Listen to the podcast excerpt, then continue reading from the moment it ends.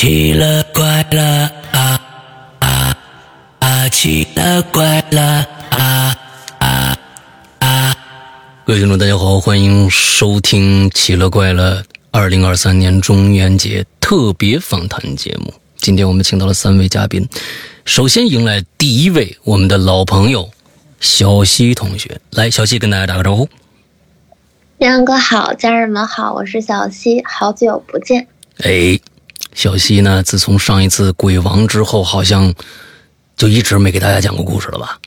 哎，稍显落寞，毕竟那次输了。哎，这不是我跟你说啊，那次不是你输了。我觉得那次是我的问题，因为那一次正好啊，因为时间跨度实在太长了，到最后已经一点多了，咱们第三轮还没开始呢，底下已经睡一片了，参赛者明哥已经睡着了，所以呢，我就没想到小西是用一个视觉的这样的一个非常重要的一点，一个痦子的这样的一个反差来要讲他那天的故事，所以我们又改了时间以后，对小西其实造成一个很不公平的这样的一个状态。我在这儿呢，先给小西上一。次道个歉啊，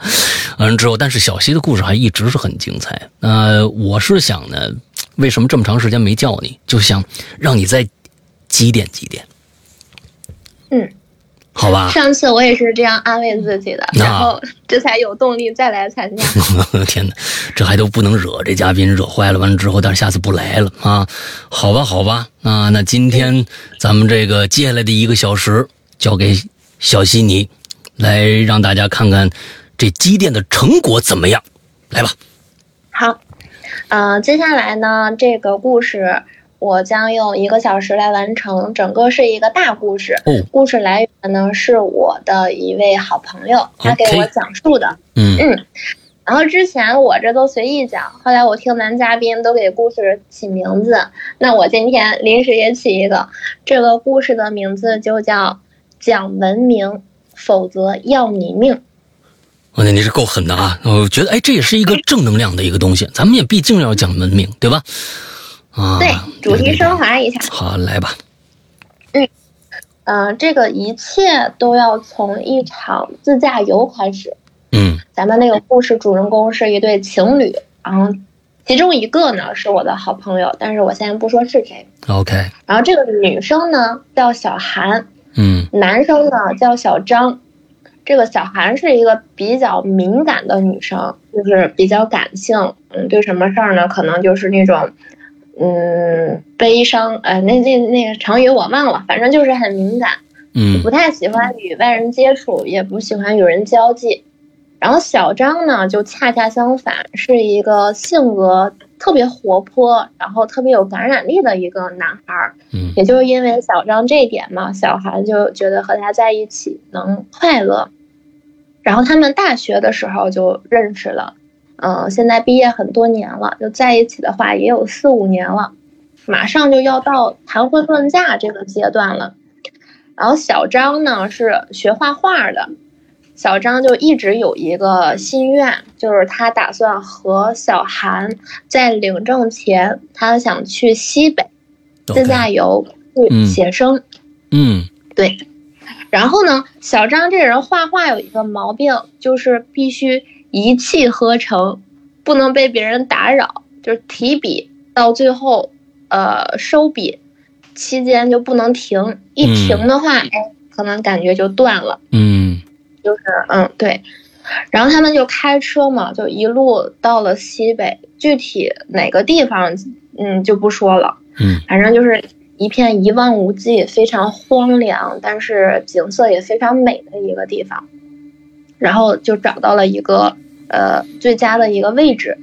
小张就打算提笔开始画。期间呢，就发生了一件现在想起来比较奇怪的事儿。嗯哼。嗯，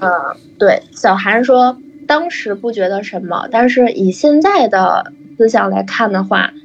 可能当时那件事儿就像是这一切开始的预兆。嗯，因为小对，因为小张他学美术嘛，他肯定那些装备就是自己的笔，那笔的话都是提前削好的，呃，质量也非常好的。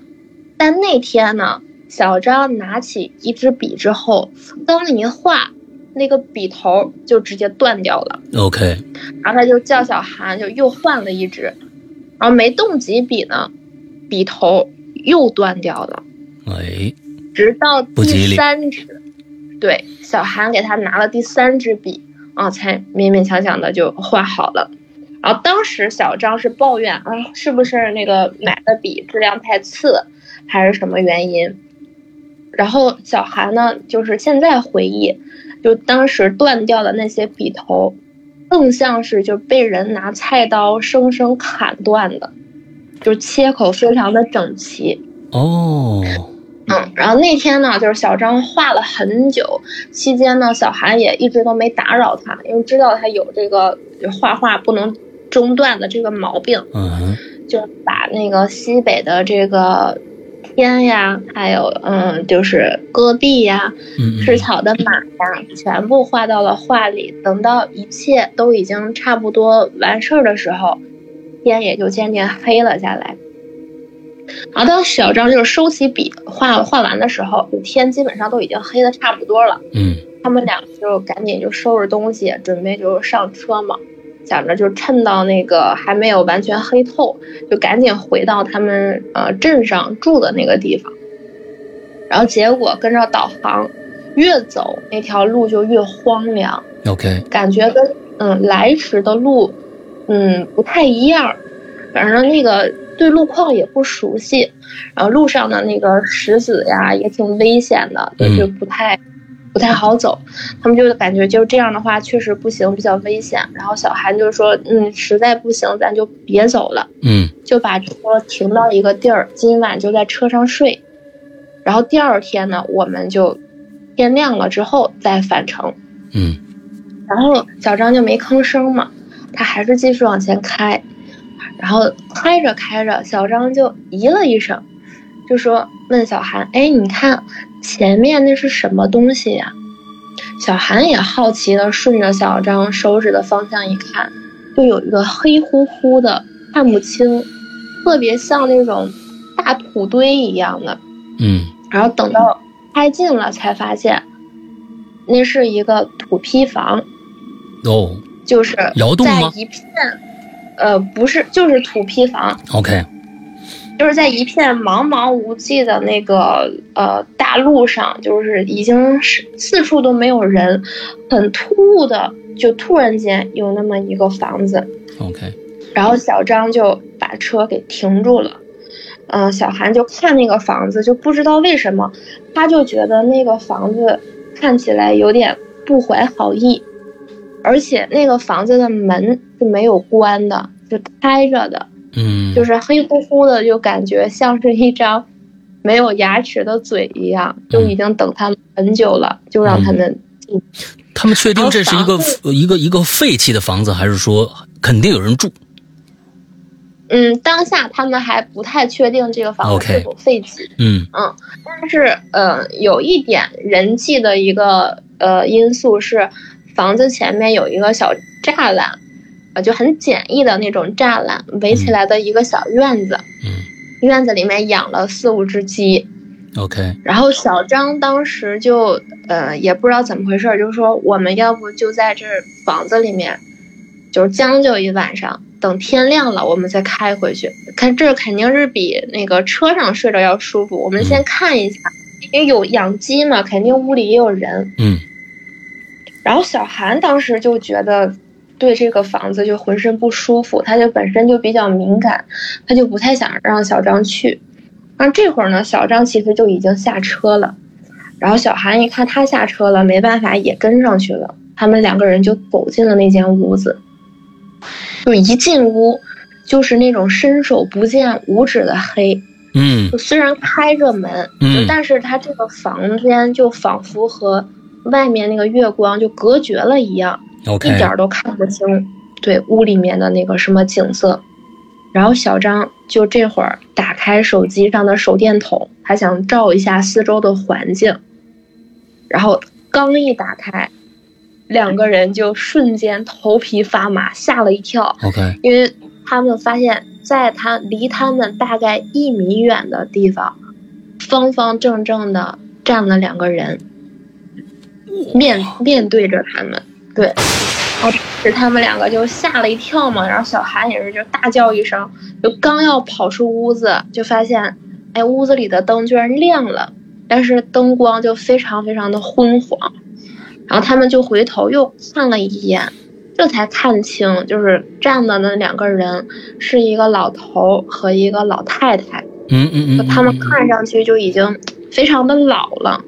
然后就小小韩小韩当时说，就是他的那个眼球就已经老到像头顶上那只瓦数很低的那个灯泡那么昏黄了。嗯嗯，然后老太太就先说话了，就问他们，呃，什么人呀？为什么来这屋子里面？然后小韩当时就非常惊讶，因为他们去镇上的时候，呃，西北那边不说哪个地方，但是说说的都是一些。普通话掺杂着当地的方言，就听起来可能不太那么标准。嗯但是，这个老太太她发现能说上一口极其流利的普通话，标准普通话，广院毕业那种是吧？比山羊哥还要标准。哎，然后小张马上就是解释说：“嗯，来写生的，回镇上太远了，结果导航这个发现路况也不熟悉。”嗯，就是晚上开车也不安全，看看能不能在这儿将就一晚，天亮他们就走，也可以给他们钱。然后期间呢，这个小韩就一直盯着这两位老人的脸，他就注意到那个老头一句话都没有说，就从他们进屋到谈话吧，就是预估有五分钟左右的一个时间，那个老头期间就。在那儿一直一动不动，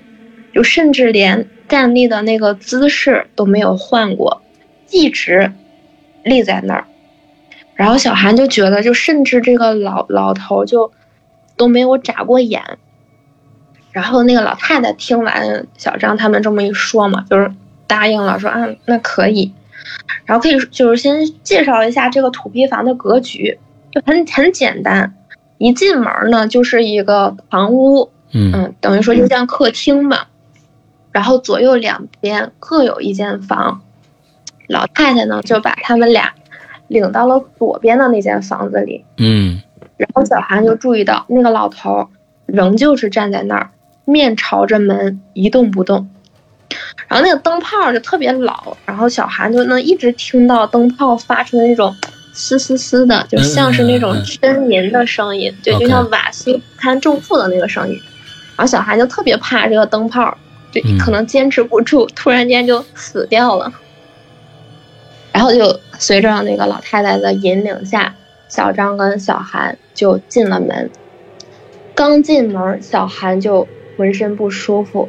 为什么呢？因为屋子里的格局也很简单，嗯。左边呢是一个土炕，连着门和墙，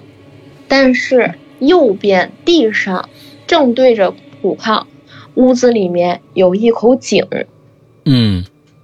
那个井上面就它是院外边还是屋里有一口井啊？屋里有一口井，屋里有一口井。对，然后上面没有盖子，井里面黑乎乎的，就是小韩当时看着那个井。就觉得很不舒服，可不嘛，家里养贞子啊，这是。对呀，就是哪有屋子里面有井的呀？一般都是在屋外呀。嗯嗯嗯。但是他当时，嗯，他当时也没说什么，因为就怕，可能他对西北那一块儿确实不怎么了解，怕是不是当地有什么习俗啊，或者是，呃，就是人家就就是有什么就是讲究啊，也想着明天天一亮就走。嗯，也就没多说，然后他就发现那个小张也注意到那口井了，就也皱着眉，嗯，没说话。然后老太太把他们领进屋，就出去了。你们要钱。然后在关门的那一刹那，小韩就敏锐的注意到，原本站在那个堂屋，就是那个外面的那个老头，本来是一动不动的，嗯，就当他要把门关上的那那一刹那当中，那个老头就。突然间，把头转过来，对着小韩眯眼一笑，然后小韩确实是也就是觉得很恐怖嘛啊，但是没办法，还要在那儿待着嘛，天亮就得走嘛啊。然后小小张呢没说什么，但是小张平时是一个非常大大咧咧、话非常多的那个一个人，嗯但是当下小韩也能感觉到小张其实也是精神紧绷的，然后两个人就都没有脱衣服嘛，就直接躺在土炕上，各自玩着各自的手机。然后刚刚那个我看弹幕有人说可能是地窖，那啊里就是、对，当时我也是有这样的疑问，然后但不是，因为地窖的话。呃，我了解的应该是那种平着的，只有一个坑，嗯，但是那个井它是有一块凸出来的，对，对，有外沿儿的，就是你一看你就能区分出来这是井不是窖。嗯。嗯，然后咱就接着说，就是他们两个都躺在炕上嘛，俩人也谁都没说话，就各自玩着手机，就四周极其的安静。小小韩只能听到就是那个还是那个不知道已经多老的那个电灯泡，嗯，就偶尔时不时的发出对对那种呲呲呲的那种呻吟声，他就感觉有的时候那个声好像就是飘忽不定的，一会儿在头上，一会儿仿佛就贴在他们门外一样。嗯哦，对，就这样，也不知道过了多长时间，小韩就听见小张站起来了，就是从床上坐起来了，然后坐在炕沿上，穿着鞋准备要出去，然后小韩就一把拉住他，就问：“你去哪儿？”嗯然后小张说：“我想上厕所，因为我下午水喝多了。”然后小韩当时就是比较害怕，他确实不敢一个人待在屋子里，他也怕小张一开门，门外那个一动不动的老头儿嗯还立在那儿。嗯对，然后小张就对小韩啊，小韩就对小张说，就说你能不能忍一下，我害怕。然后小张就没说话，小他也犹豫了，就嗯小韩也感觉到小张其实自己也没那么大的勇气出门去上厕所，嗯然后两个人就一直在那儿僵持着。又过了一会儿，小张说：“我真的是忍不住了。”于是呢，小张就做了一个这辈子都让他和小韩后悔的事儿。，OK，小张就直接不由分说，径直走向那口井，解开裤子，直接就是在井里面小便。这个我跟你说，就算不是，就是这是我跟你说，这就不讲完文明了。人家井里可是喝水的，咱先别说啊，是不是地窖也，咱别说人家是阳明真子，人家是井哎，不管什么他也不能，这不讲文明，这个真的是，哎呀天哪，对，这是扣题，讲文明，否则要你命。嗯嗯然后当时小韩呢，跟我们的反应就都这样了。小韩就刚想制止，但已经来不及了。啊小张也真是憋坏了，一直尿了好久。然后当时小韩就那么愣在那儿，就是他自己，他说他说他也不知道当时心里为什么会突然间冒出一个念头来，那个念头只用两个字能概括，就是完了。哎，他感觉就那一刻，他们两个人完了，就反而小张啊释放完了，他感觉神清气爽了，就又又开始变成那种活泼呀、大大咧咧、无所谓的状态，嗯就仿佛也是嗯没刚才那么紧张了。他嗯脱了鞋就继续上炕躺下了，然后小韩就一句话都没有说，他当时就是说，他强烈的感觉就有一种有一股极其不祥的恶兆在把，他们两个对一点点的包围，嗯。然后就又一直两个人就不知道过了多长时间，小韩呢就听到堂屋那边传来了那个开门的声音，嗯。好像那个呃那个老太太还是老头儿出去了，然后小韩呢赶紧就把那个灯泡就呲啦啦的灯泡，那个还是拉绳的，就是嗯一拉它就开，再拉就关上，赶紧把那灯关掉了，然后屋子里就陷入了一片漆黑，只有小张的手机屏幕还亮着呢。然后小韩就也叫小张把手机给那个摁灭，嗯他就示意小张和他一起，就是趴在窗户那儿，就来到窗户看到看那个老头或者老太太出来干嘛。两个人就趴在窗户那儿，隐藏在黑暗里，窥视着门外的那个人。嗯然后透过月光，就小韩发现，呃，出来的是只有老太太自己。他就步履蹒跚的走到那个鸡窝前，之前不是说房间有呃房门前有栅栏嘛，嗯养了四五只鸡。那个老太太就是走到鸡窝前，手里面呢还提着一把明晃晃的菜刀，她要半夜杀鸡。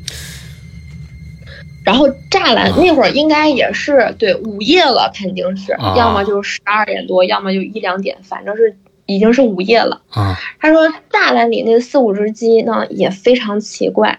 就像全部被点了穴一样，一动不动。嗯然后小韩就仔细的观察嘛，就发现那些鸡都是黑色的，就是黑鸡。，OK，是乌鸡呢，还是说是黑毛的普通的鸡？啊、黑毛鸡长得嗯特别瘦，但不知道是什么品种。嗯然后老太太就提着刀就逐渐靠近了，那些鸡依依旧站立在那儿一动不动。然后那老太太就一直都是背对着小韩和小张的，小韩就看不见这个老太太的表情。嗯然后正就正当老太太即将伸手抓到其中一只的时候，就那鸡那几只鸡原本是不动的，当时就突然间全部转头，看向了小韩和小张窗户这个方向里。然后那个老太太也是注意到这些鸡的变化了，也猛地转头朝他们这边看过来。然后当时小韩就一把拉过小张，把头埋在窗户下面，啊，就心两个人心脏都在砰砰砰的跳。过了好长时间，他都没有听见什么异样的动静，嗯那老太太就没有过来敲他们的门。嗯然后过了很久，小韩才再次一点儿一点的露出脑袋。就他注意到，此时外面的那个老太太手里已经抓住一只鸡了。嗯就正当这个小韩还没反应过来的时候，老太太直接一刀手起刀落砍在了鸡脖子上，鸡头就瞬间就掉下来了。就整个过程，那只鸡一声都没叫，其他的鸡也都没叫。小韩说他当时就已经就不知道害不害怕了，就只想呕吐。嗯嗯嗯嗯然后对小张当时也小声说了句“卧槽”，就是都很害怕。嗯嗯嗯然后接下来的话，剩下那几只鸡也是以同样的呃下场吧，嗯，惨死了。嗯，一晚上全宰了。对，全杀了。然后这个老太太杀完鸡之后，把鸡头都捡在了那一个盘子里，然后就把这个盘子摆在了那些鸡的尸体面前，转身进屋去了。然后小韩跟小张就还是呆愣在那儿，就已经不知道该做些什么反应了。啊，这个时候，就就这会儿，突然间传出了一声极其凄烈的那种鸡叫，一声接一声，就是又尖锐又刺耳，就两个人都已经下意识的捂住耳朵了。啊，然后小韩就注意到，这些叫声就是他正在发出很凄厉的这种惨叫的话，就来自那一盘那四五只断掉的那些鸡头嘴里发出来的。他们当时就待在土炕上，就一声不敢吭。当时小韩就觉得，他以前可能听说过，把这个鸡，就是鸡头剁下来之后，这个鸡身体还会进行一些抖动，可能有一些什么神经牵连，但是他从来都没想过，鸡头被砍掉了，还能叫还能发出声音来。对，鸡头就是那一盘子的鸡头全部在凄厉的那个在叫，然后两个人就是对。已经不知道过去多长时间了，就他们就记着，就大概是，反正天刚蒙蒙亮了，应该是三四点那会儿了。老太太开始敲他们的门，嗯就叫他们吃饭。嗯就，因为一晚晚上没睡嘛，两个人的精神就是相对紧绷，其实都已经不太能思考了，也不太能按照正常的逻辑来想。那可能啊，那西北这边，尤其是老人起床早，那可能就是要吃早饭。嗯所以他们两个人就木木的，也是下了床，就是跟随着老太太。就当时就也谁也没说话，反正大脑已经迟钝了。嗯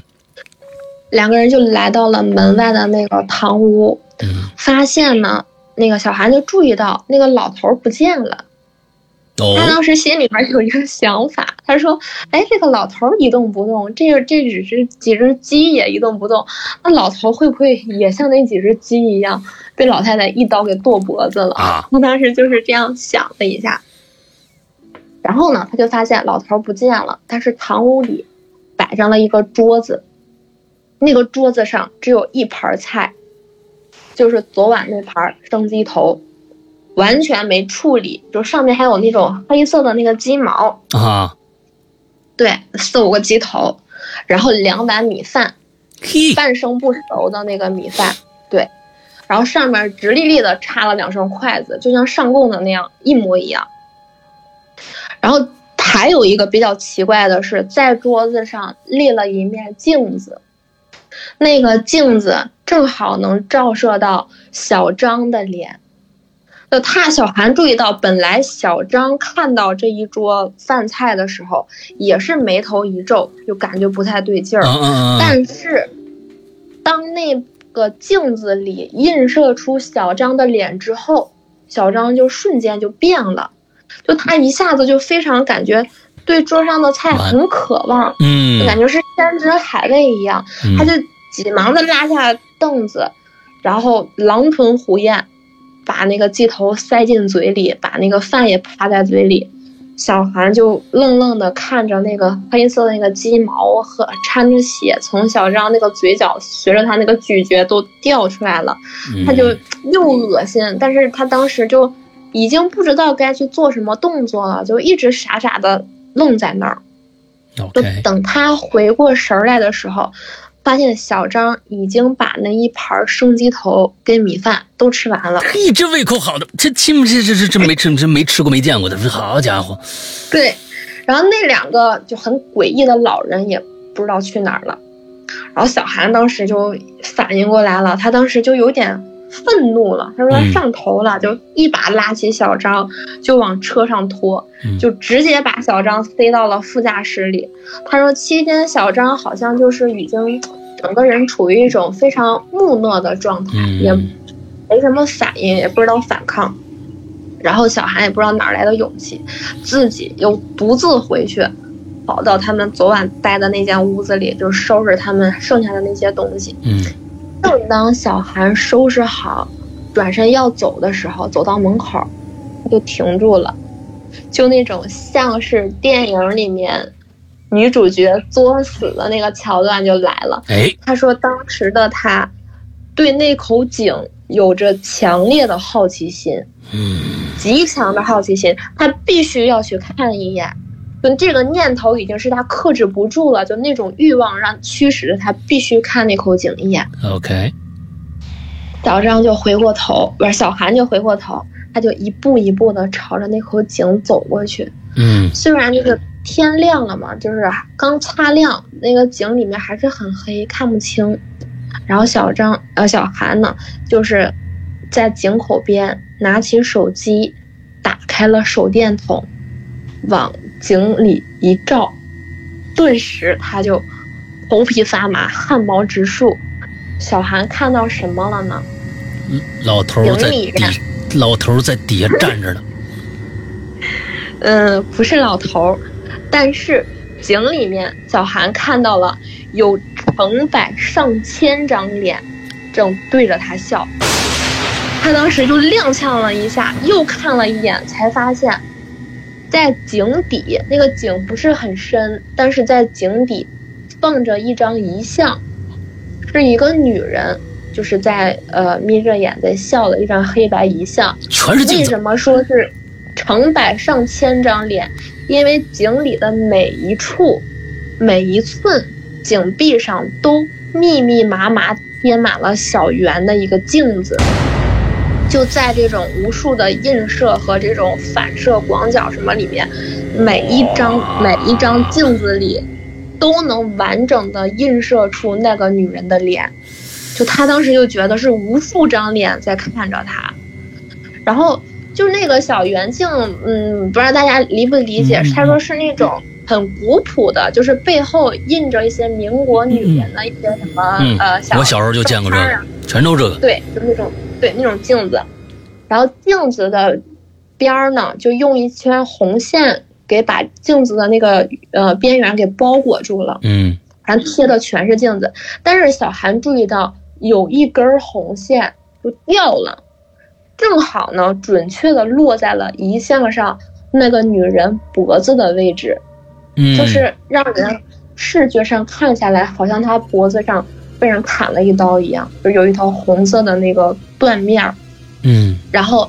在遗像上，那个女人的脸上还有一些小张昨晚留下来的尿渍。啊，对，然后他就头皮发麻，就是感觉到就是整个人都要晕厥了。然后他那会儿他又听见了那种灯泡像是嗯快烧断了一样，瓦斯的那个嘶嘶嘶嘶嘶那个声音。嗯他当时内心还想了一下，这大白天的，就是天也快亮了，开什么灯啊？然后这会儿他想不对劲儿，因为这个声音太近了，近到就在他的身后。然后哦这个小孩就，对，猛地一回头，他看到那张老头的脸，此时此刻正贴在小韩身后，直立着，对着他，面无表情，嘴里面就喉咙里还不停的发出那种嘶嘶嘶嘶，像是那种灯泡快烧断的那个声音。昨天是一直是他发出那声音的，对，然后他其实这个也能联想到昨晚为什么小韩能听到这种声音，像是贴在门外四处游荡，然后他就大叫一声，猛地推开那个老头，跑了出去，就回到车上，他就赶紧开着车回到了镇上，就是一切都在这一段西北上的这段呃故事就结束了，这是第一段。第二段的话，就是小韩跟小张回到家之后发生的一些事儿。所以那我们就开始对来第二段。我我啊，我跟你说啊，这这个这这我得我我得消化一下啊。所以就是说，他们在西北的某一个地方荒郊野岭碰到了一个土、嗯土房子，完之后他们俩就进去了。一个一个晚上的一个遭遇，他们就发现了一个这样的一个，跟那个，你你刚才一说啊，我就想到了那个去年那电影了，咒》。他最后那个那个大大黑大黑佛母啊什么的，一张嘴里面全是嘴，你知道吧？就是那个那个 井里边的那个全是那小镜子，也让我想到这个了。密孔的人肯定受不了这个，啊是啊，所以到现在，呃，接下来往后听的有可能就是说这个的。这天晚上那井里面那东西可能出来要反噬啦，不知道。来，接着往下看吧。嗯，接下来回家，嗯两个人回到家之后，呃，小韩就发现男朋友小张变了。嗯怎么变了呢？他又说不上来，就总感觉跟以前的小张不是一个人。他嗯就比拿个比方说，小张以前绘画，咱们也说了，他喜欢一气呵成，起起笔到落笔中间嗯不能有人打扰。嗯但现在呢又不是，就画着画着可能扔一边儿去了，然后隔两天捡起来哎又接着画。然后以前呢，小张可能是那种用色什么的都比较鲜艳，色彩呢就是夸张。嗯然后现在呢，小张就是很喜欢画那种呃无色照，就那种黑白的那种什么不管是山水啊、人像都不喜欢用色。然后有一天呢，小韩就想让小张给自己画一张画像，然后小张那天呢就又回到了以前，非常认真的按照拿起笔，中间一刻不停，从从就是呃起笔到画完，就是一气呵成画好的。他就感觉到小张的表情随着他的这个画笔就越来越兴奋，啊，就好像就是他非常满意他完成的这个作品。，OK，小韩也很激动，说：“啊那你可能看着小张的表情，觉得这个可能会画的非常好。嗯正当画完的时候，小韩就赶紧迫不及待的就走过去看了那张画，嗯然后瞬间呢，小韩就觉得画上的自己不太对劲儿。嗯就虽然小张画里的照片，就是画里的小韩是自己的脸，嗯但是眯着眼睛，就嘴角也是露出那种笑，看着那个神态、那个神色，让小韩第一反应就想到井下那张女人的脸，那张遗像上的脸，但是这张脸是小张从来没有见过的。嗯，他没去吗？对，小张，对小韩就越看就越毛骨悚然，然后他就又看见小张，小张好像对他的作品非常痴迷，就是好像就非常满意他完成的这个画作一样。就还有一些呃比较不太对劲儿的地方，就是自打那次回来之后，小张就从来都没有开过车，就小韩也没有见过小张开过车，嗯以前都是小韩很少有机会，因为小张就觉得。啊，信不过他嘛。嗯起初呢，他以为小张是那次被吓到了，不敢开了。但是小韩说，现在想想，与其说小张是不敢开车，更像是他不会开了，嗯就他在躲避这件事儿。就是诡异的事情还远不止这些。有某某一次，小韩就留意到小张最近有一段时间，他就从来都没有脱过袜子。就这个说起来有点搞笑，就是嗯小韩从来都没有见他换过袜子，可能这个袜子换过，但是没有在小韩面前听过。，OK，无论什么时候，小张都穿着那双袜子，就包括晚上睡觉的时候。一开始呢，小张就小韩并不觉得有什么奇怪，但起因呢，是因为有一天晚上，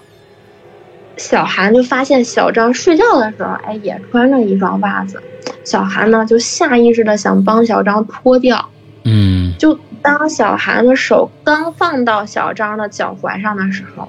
小张就本来在睡觉嘛，突然间猛的一下坐了起来，就对着小韩就很阴冷的语气说：“你要干什么嗯？”然后当时就把小韩吓了一跳，他就被这种小张非常夸张的反应给震惊到了。嗯。然后就从那天开始，小韩对小张这个袜子就更好奇了。直到有一天，小韩在护肤的时候，发现那个面膜又没了，面膜在卫生间里嘛。啊，嗯。当时呢，小张就在卫生间里洗澡，因为两个人就已经到了谈婚论嫁的地步了，也不在意就说什么啊隐私啊什么的，就可能这方面就没那么注意了。嗯。小韩就很自然的推门进去了，然后正当小韩就弯腰从洗手池那个柜子里取面膜的时候，他用余光一瞥，就猛然间他看到了小张脱下袜子的那那双脚，就那个十只脚趾头上都涂着鲜红色的指甲油。然后小韩就当下就质问小张说：“那、你为什么要涂我的指甲油？”嗯然后小张就是含糊不清的回应着啊，那个好看我就涂了。然后当时小韩就望着小张那张脸，他总感觉有点女气，哎，再加上小张就说出那句话那种神情啊和姿态呀、就小韩就觉得给他的感觉鬼气森森的。再比如，小张以前是一个就非常浪漫的人，就是很阳光，话很多，也很浪漫。两个人大大小小的纪念日啊，小张都记得，也并且会给小韩惊喜。但那次过后，小张跟小韩的就周年日也到了，但是小张完全不记得，他甚至对小韩的生日都都忘都不记得了。，OK，对，然后呃，再举两个例子吧。嗯，有一天晚上，小韩在睡觉，他就在卧室里面听到客厅里面传来那种哒哒哒、哒哒哒高跟鞋走路的声音。然后小韩就把床头灯给打开了，嗯他就想看一下是谁嘛。他发现，哎，小张本来躺在床边，小张人不见了。小韩就坐起来，就走走向那个客厅。他就发现，他刚站到卧室门口，他就看到那个小张。怎么形容呢？小就像一个人站在那儿，然后弯下腰，把双手蹦在地上，就是背部还是隆起的。嗯小张的两只手、两双、一双、两只脚上面套了四只高跟鞋，就那样哒哒哒哒哒哒不停的在地上走，四哦，就手脚都穿着高跟鞋，手脚都穿着高跟鞋，把背呃腰部隆起，就像你站直了之后，然后把慢慢的弯下腰，嗯把手贴在地上那个嗯姿势一样。嗯嗯嗯，就受惊的猫一样。当，对，然后当时呢，小张就是也感觉到了来自卧室的灯光，嗯于是小张就是本来自己在哒哒哒的走，然后他感觉到后面有灯光了嘛，嗯小韩就看到小张的那个脑袋，嗯就是直接倒立着，就像是透过他的那个两只脚，把那个脑袋夹在了四只高跟鞋里，倒立着看着小韩，眯着眼睛，呲了牙笑了一下。那个场景，小韩这是毕生难忘。对，OK，他，嗯，他当时说，嗯，其实这些事情吧，都有一个原因，就是小张平时的时候很正常，他并不是随时随地都这样，嗯只有他照镜子的时候，这个人就变了。就你只要给他照一下镜子，你就会发现他当下的眼神儿和他的神情，整个都已经不太对劲儿了。哦，所以就是说他是有这个正常的时候的，只要照镜子不，是说一直都不正常，周围只要有反射物，嗯，这个我没问，但是他嗯只、他说的就只要是一照镜子，这人就不正常。OK，对，当时就是这小小张他穿呃手脚都套着高跟鞋，在客厅里面来回走的时候，客厅里面他们家有一个立着的穿衣镜，嗯就那种全身镜，就小张等于说一直在镜子面前这样走来走去。嗯嗯嗯嗯嗯那次过后呢，小韩就把家里面就是这种镜子啊，全部都给扔掉了，唯一一个留着的就是卫生间里面那面镜子。但是小小韩就订了一个小帘子，就平时的话只有小韩自己用，嗯然后用的时候就把帘子给拉开，然后小张是不用的。有一天晚上，啊、这是最后一件事儿，也就是这件事儿导致小韩要下定决心和小张分手。嗯。这儿呢，嗯，那晚上正睡觉的时候，小韩就感觉，哎，小张坐起来去了卫生间要上厕所，然后迷迷糊糊的，他感觉到过了好久，这小张还不回来，然后小韩当时就啊心里一沉，他他是不是把卫生间又去照镜子了？因为只有卫生间那一面镜子了。嗯。小韩就赶紧坐起来，打开那个床头灯，他就发现，因为卫生间是在呃卧室里面的嘛，他就看到那个小张站在镜子面前，那个帘儿已经被拉开了，就一直上下眼皮翻动着，嘴里面在自言自语，念念叨叨的，不知道在念些什么。然后小韩就凑进去，就一听小张在说什么，把你的头砍断，就大概类似于这句话。他就赶紧把那个帘子就拉上，把镜子给挡上。挡上那一刻，那个小张就好像就是一下子就把头摊到了他的肩膀上，就整个人就又变成那种很木讷，就嗯感觉嗯像深睡的那种状态了。然后小韩就赶紧把小张又呃扶回床上，然后小小张就继续睡了，就是感觉整个人就像梦游一样，没有这种意识。然后小韩就这么一折腾呢，他也想说，嗯，我就上个厕所吧。小韩就去了卫生间，然后他就把门给，呃，虚掩上了，就留了一条缝。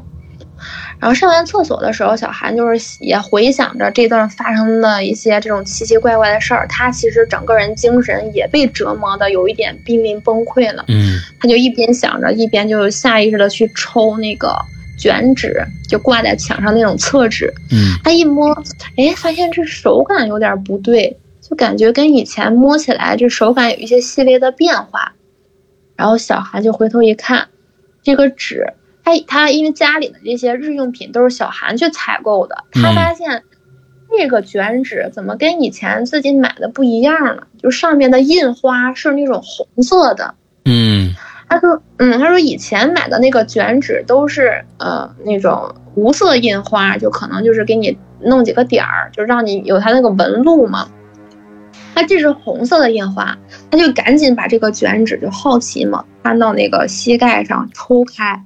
就铺在腿上一看，就往这一拉，那个纸上被人密密麻麻的用红色的笔写着：“把你的头砍断，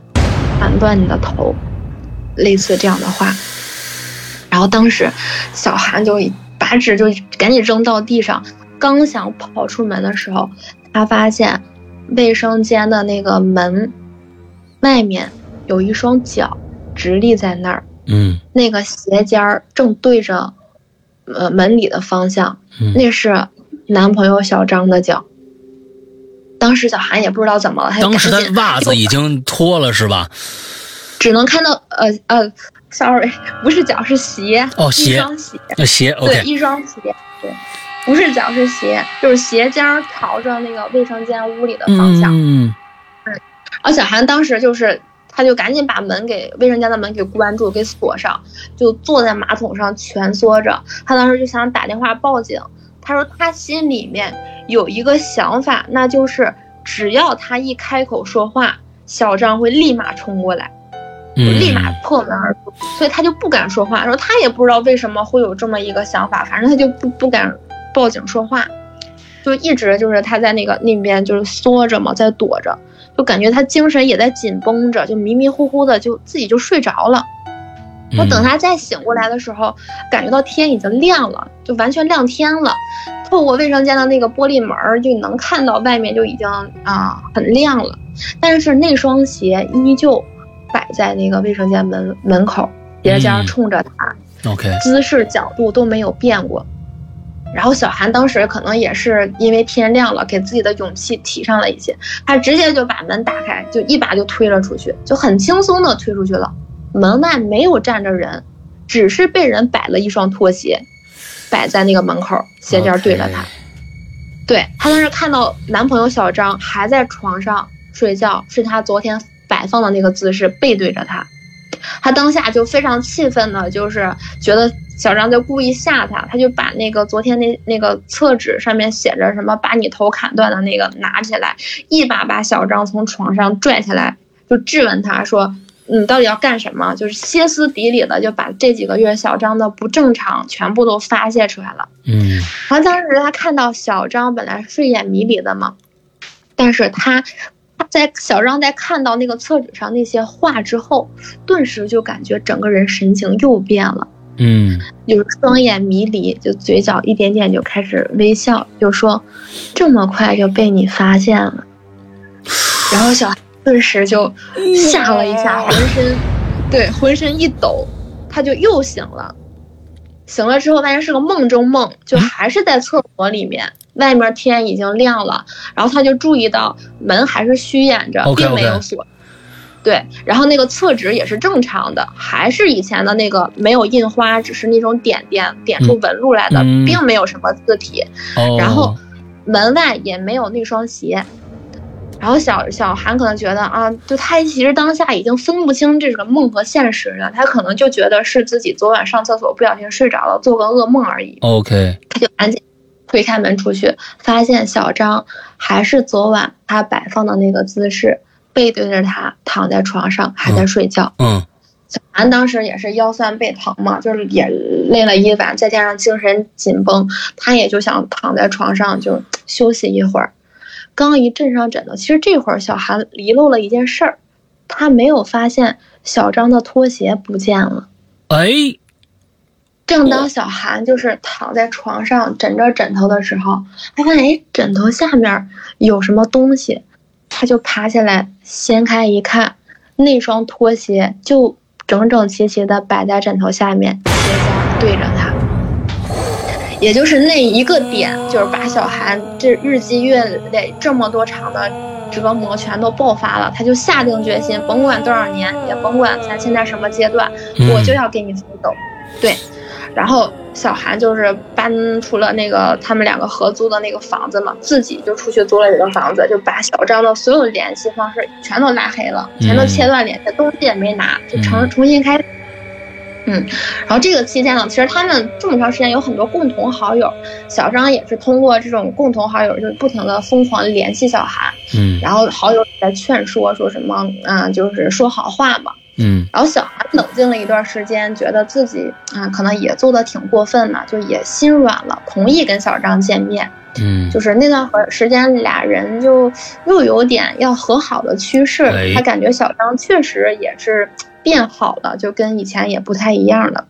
然后小张就提出，就是说，嗯，既然就是你觉得还是说暂时咱们不合适吧，嗯，要不再观察我一阵儿，嗯呃我们还是这样分开住，只不过你给我照顾你的机会。嗯然后小韩也被他打动了，于是呢，小张就说：“其实你还有很多东西在我这儿，嗯、要不我给你送过去，你把你家的现在地址告诉我。嗯”小韩就是跟小张说了他现在住的地址，但是没有给他房门钥匙，等于说虽然他知道他住哪儿，但是他想要进屋还要得到小韩的同意跟允许才可以。，OK，对，其实这个决定，小韩现在想想来说也非常的后悔，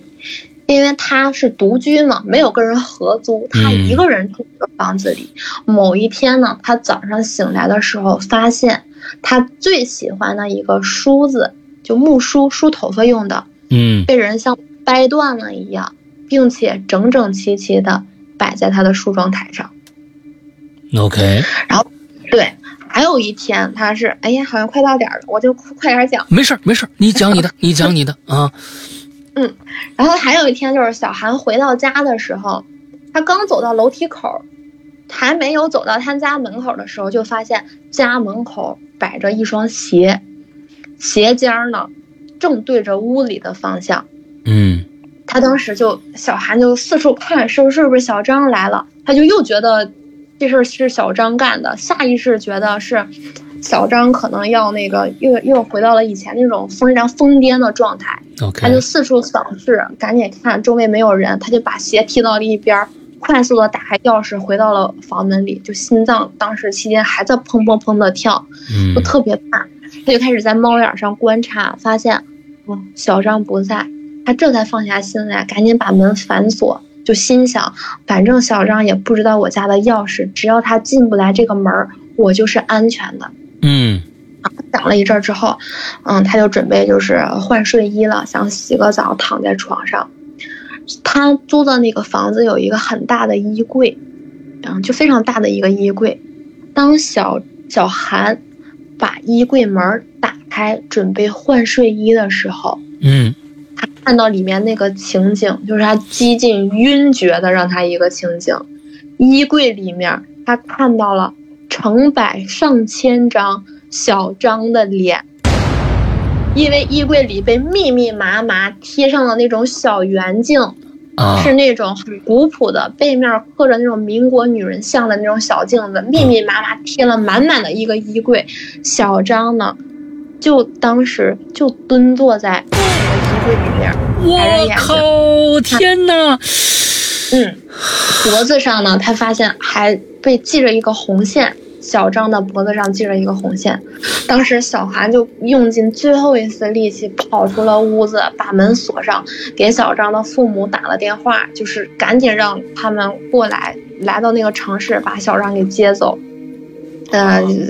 哎呀，两分钟了，长话短说，后面呢，小张的父母过来了，把小张接走了。啊然后这个事儿呢，就是嗯、呃到最后就是以西北的那个事情，这个女人那口井，以及小张为什么现在有这一系列的这种行为，嗯小韩说后续他也没联系小张的父母，也不知道了，也不知道他那边是怎么处理的，是不是找了一些高人去治疗去看怎么着，嗯，但是也念在。这么多年的情分上，就过了很久。小韩说，近期呢，他给呃小张父母打了一个电话，就问说小张现在什么情况，OK，然后也得知说小张现在呢基本上都已经好了，但是呢，就是再也不敢照镜子。这个故事就这样结束，正好还差两分钟，算是没超时。非常非常棒嗯。其实对，今天那个呃，就是我我的那个朋友也嗯在那故事里的主人公，此时此刻也在咱们的那个评论区观啊看的这场直播。至于他是小张呢，还是小韩呢？那大家就自己猜去吧。今天的故事结束啦。今天你看啊，小西从从每一次他的他他的故事都有一个非常非常有有意思的地方，就是他基本上会把最高能的那个点放在最后。我们之前全部是铺垫铺垫铺垫铺垫，最后那个高能会把你吓死，真的很，真的很棒。那我就有的时候真的觉得小小小西的故事应该是自己写的，但是呢，他又告诉你，那个人就坐在你们中间。那个人就在你们的直播，但是我也不告诉你他是谁。完了之后他是哪个昵称，你也别别说啊，这这能说也不说啊，这这个这你就这算是隐隐私，不能说不能说。哎，就就让他在里边先听吧啊，反正呢，总之呢，呃，如果你在在里边，不管小张也好还是小韩也好，呃，希望以后呢能够别再遇到这种啊糟心事儿了，实在实在是 太恐怖了，太恐怖了。啊，其实呢故事的话，嗯，希望大家听了之后也别太纠结真假，嗯，只需要能听得精彩，把精彩的呈现给大家就够了。对，就是我讲故事的话，小韩跟我说的肯定是没有说我讲述的这么的，嗯。